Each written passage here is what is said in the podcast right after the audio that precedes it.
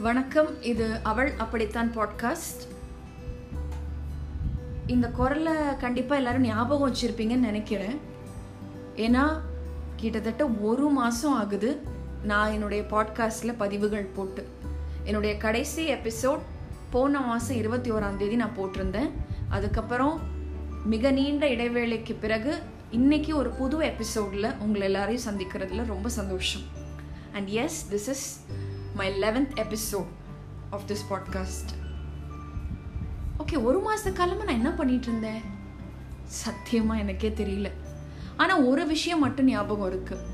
ஒரு பதினாலு பதினஞ்சு அம்பு மாறி மாறி வெவ்வேறு திசையிலேருந்து என்னை தாக்குறதுக்கு தயாராக இருந்தது. அடிச்சு துவம்சம் பண்ணியிருக்கணும். ஆனால் எனக்கு கேப்டன் அமெரிக்கா ஷீல்டு மாதிரி ஒன்று இருந்தது. அது என்னை காப்பாத்துச்சு அப்படின்னு சொல்கிறத விட நான் அதுக்கு பின்னாடி போய் ஒளிஞ்சுக்கிட்டேன் அப்படின்னு தான் சொல்லணும். அந்த கேப்டன் அமெரிக்கா ஷீல்டு என்னன்னு தானே கேட்குறீங்க வேற ஒன்றும் இல்லைங்க. மியூசிக் தான். ஸோ காப்பாத்தின அந்த ஆபத் பாந்தவனா இருந்த அந்த மியூசிக்கை மட்டும் பற்றி நம்ம பேசுவோமே. எதுக்கு அந்த அம்புகள் பற்றிலாம் பேசிக்கிட்டு? தேவையில்லை. காப்பாத்துற ஹீரோ தானே முக்கியம். மியூசிக் எப்பொழுதுமே நம்மளை ஹீல் பண்ணும். எந்த ஒரு மனுஷனாலும் மியூசிக் இல்லாமல் அவங்களோட லைஃப் இருந்திருக்கவே இருந்திருக்க. அது எந்த லாங்குவேஜாக இருந்தாலும் சரி எந்த ஊராக இருந்தாலும் சரி எந்த இனமாக இருந்தாலும் சரி மியூசிக் ரிதம் இதெல்லாம் வாழ்க்கையில் இல்லைன்னா அந்த வாழ்க்கை வேஸ்ட்டுங்க அப்போ நான் இந்த எபிசோட் மியூசிக்கை பற்றி பேச போகிறேன் அப்படின்னு நீங்கள் நினச்சிங்கன்னா கண்டிப்பாக கிடையாது. மியூசிக்கை பற்றி பேசணுன்னா அதுக்கு வந்து ஒரு எபிசோடு இல்லை பல எபிசோட் பேசலாம். ஏதோ எனக்கு தெரிஞ்ச அறிவை வச்சு. ஸோ உடனே வந்து நீங்கள் நான் ராஜா சார் அந்த எஃபெக்ட் கொடுக்க போகிறேன்லாம் நீங்கள் பயந்துட வேண்டாம். ஸோ கண்டிப்பாக நான் மியூசிக்கை பற்றி பேச போகிறது கிடையாது. பட் ஸ்டில் இந்த ஒரு மாத காலமாக எனக்குள்ள இருந்த ஸ்ட்ரகிள்ஸில் வந்து என்னை வந்து கேப்டன் அமெரிக்கா ஷீல்டு வச்சு காப்பாற்றினது மியூசிக் மட்டும்தான். ஓகே இன்னைக்கு என்னுடைய லெவன்த் எபிசோடில் எந்த விஷயத்தை பற்றி பேச போகிறேன் மியூசிக் எந்த அளவுக்கு ஒரு மனுஷனோட வாழ்க்கையில் ஹீல் பண்ணுதோ அதே மாதிரி ஸ்டோரிஸ் கதைகள் கூட ஹீல் பண்ணும் அப்படின்றத என்னுடைய வாழ்க்கையில் ஒரு சந்தர்ப்பத்தில் நான் கற்றுக்கிட்டேன் நமக்கு எப்பொழுதுமே நம்மளுடைய கதையை வந்து மற்றவங்க கிட்ட சொல்கிறத விட இன்னொருத்தவங்களோட கதையை கேட்கறது ரொம்பவே சுவாரஸ்யமான விஷயமா இருக்கும். அப்புறம் அதுக்கடுத்து என்ன நடந்தது? சொல்லு சொல்லு சொல்லு சொல்லு.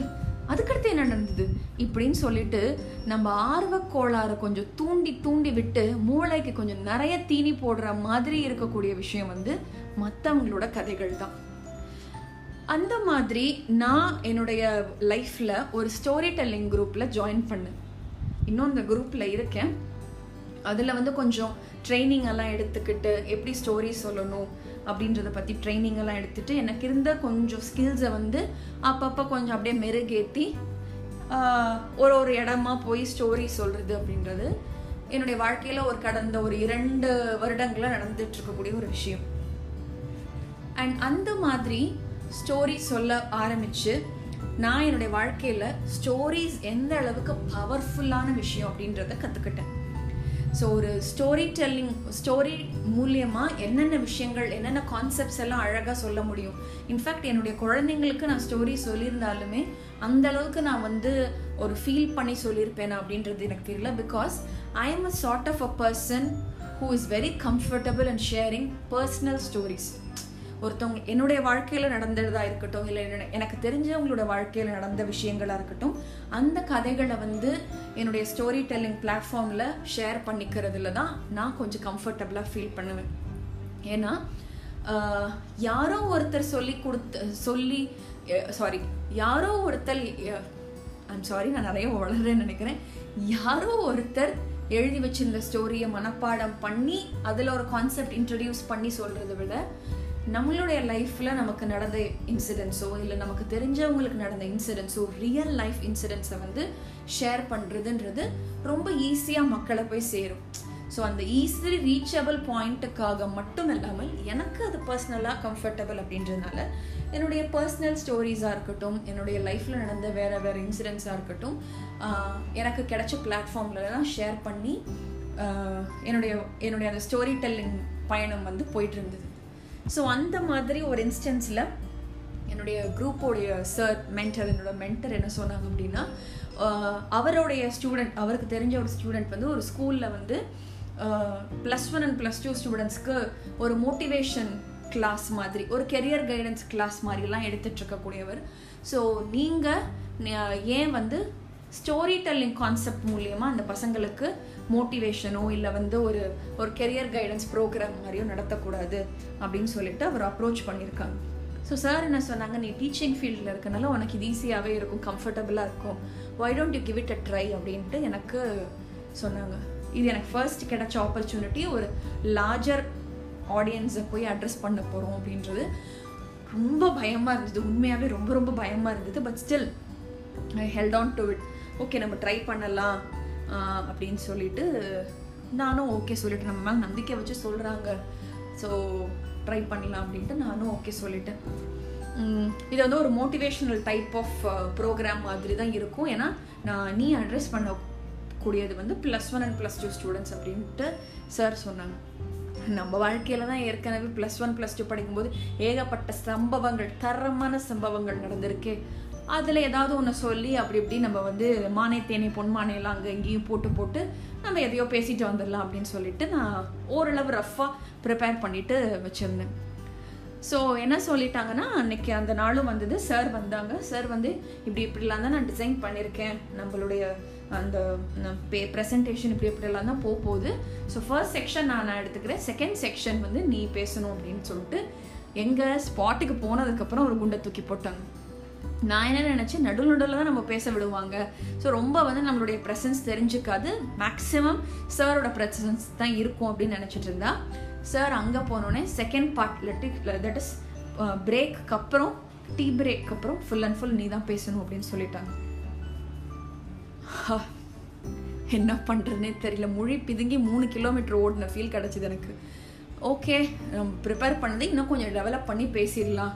அப்படின்னு சொல்லிட்டு தப்பு விட்டாலும் பரவாயில்ல எதையோ ஒன்று தைரியமாக பேசிட்டு வந்துட போகிறோம் அப்படின்னு சொல்லிட்டு. பட் என்னதான் நான் ஒரு டீச்சராக இருந்தாலுமே ஒரு நியூ செட் ஆஃப் ஸ்டூடெண்ட்ஸ் ஒரு வேறு சினாரியோவில் நம்ம வந்து சந்திக்க போகிறோம் அப்படின்னு நினைக்கும் போது கை கால்லாம் ரொம்ப நடுங்க ஆரம்பிச்சிருச்சு. அள்ளு கிளம்பி அசலூர் வரைக்கும் போயிடுச்சு.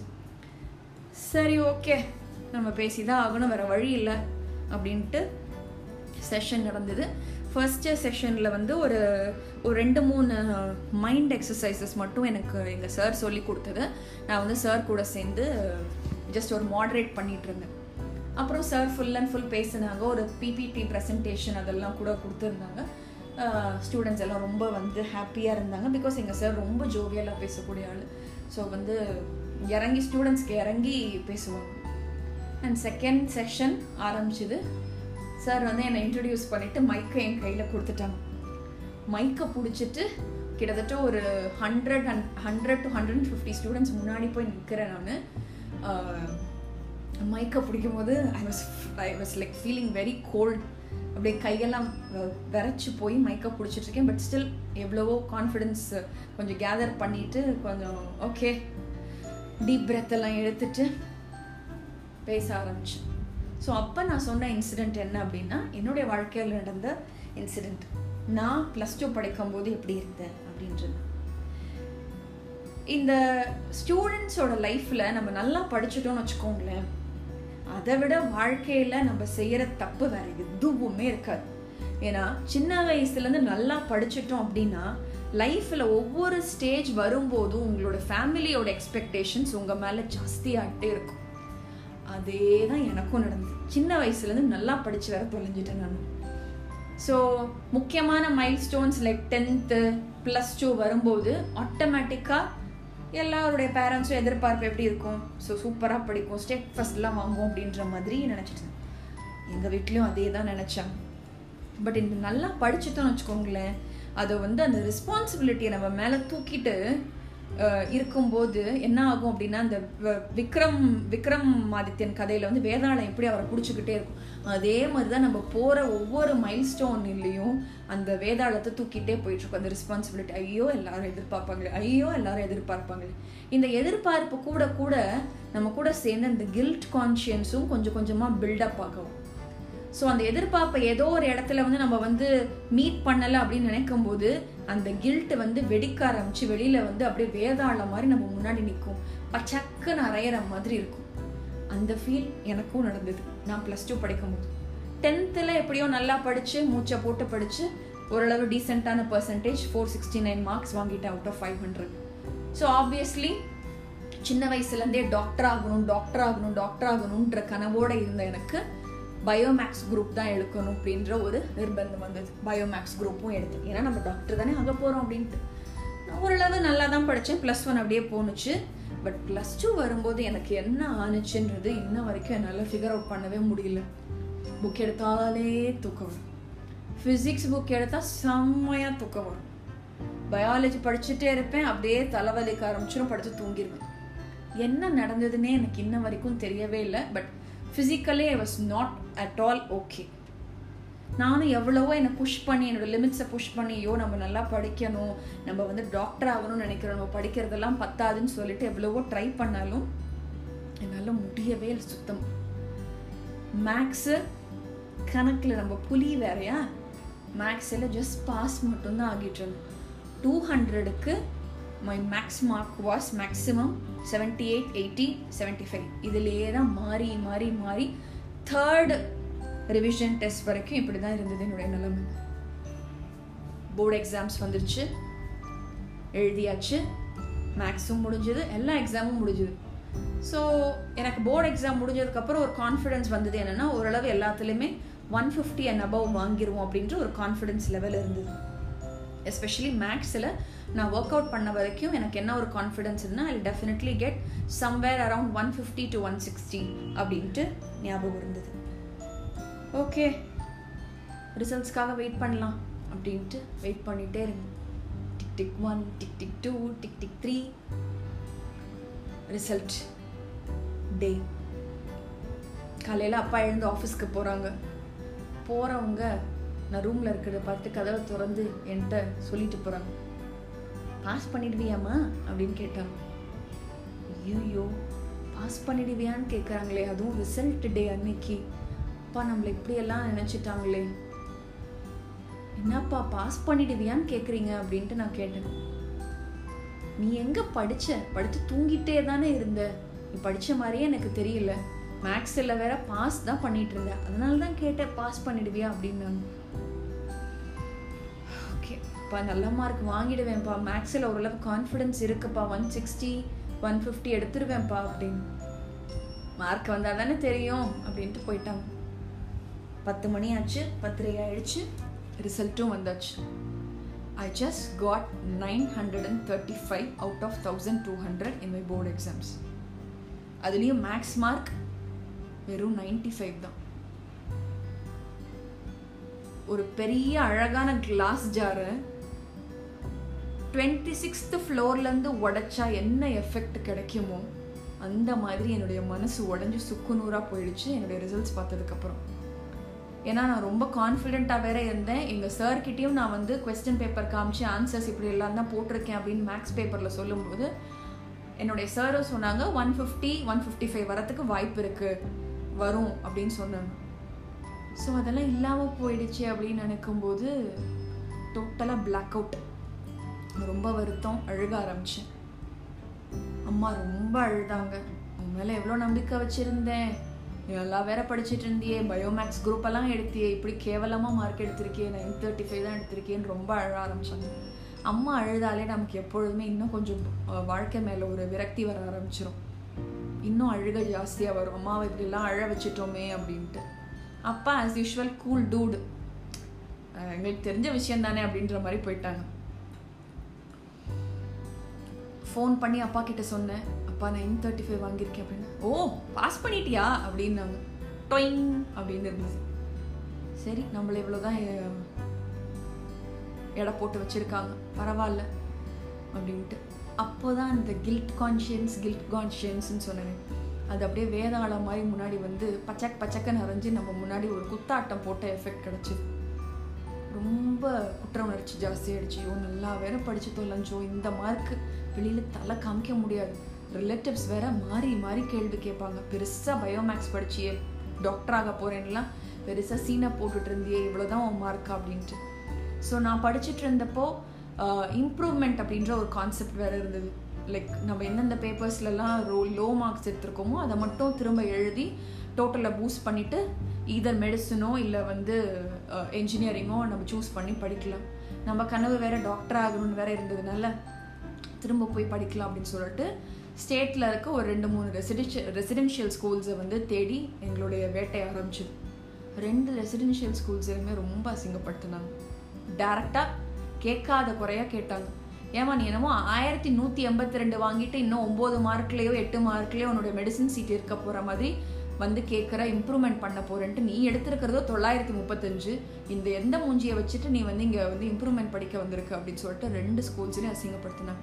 ஸோ அதுக்கு மேலே என்னால் வந்து இந்த கில்ட் கான்ஷியன்ஸ்ன்ற அந்த வேதாளத்தை வந்து டேக்கிள் பண்ணாமல் இருக்க முடியல. நான் அப்போ என்ன சொல்லிட்டேன்னா ஊருக்கு ரிட்டன் வரும்போது பேசாமல் நான் ஏதாவது டிகிரி எடுத்து படிச்சுக்கிறேன் அப்படின்னு. ஓகே பிஏ இங்கிலீஷ் கூட நான் எடுத்து படிச்சுக்கிறேன். எனக்கு இங்கிலீஷ் மேலே சின்ன வயசுலேருந்தே ஆர்வம் இருக்குது.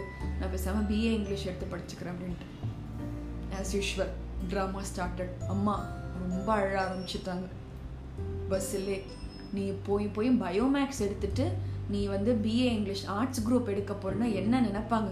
சத்தியமாக இது செட் ஆகாது. நீ அதையெல்லாம் எடுக்காது அப்படின்னு. இல்லை இல்லை. நான் இதுவே எடுத்துக்கிறேம்மா. பரவாயில்ல.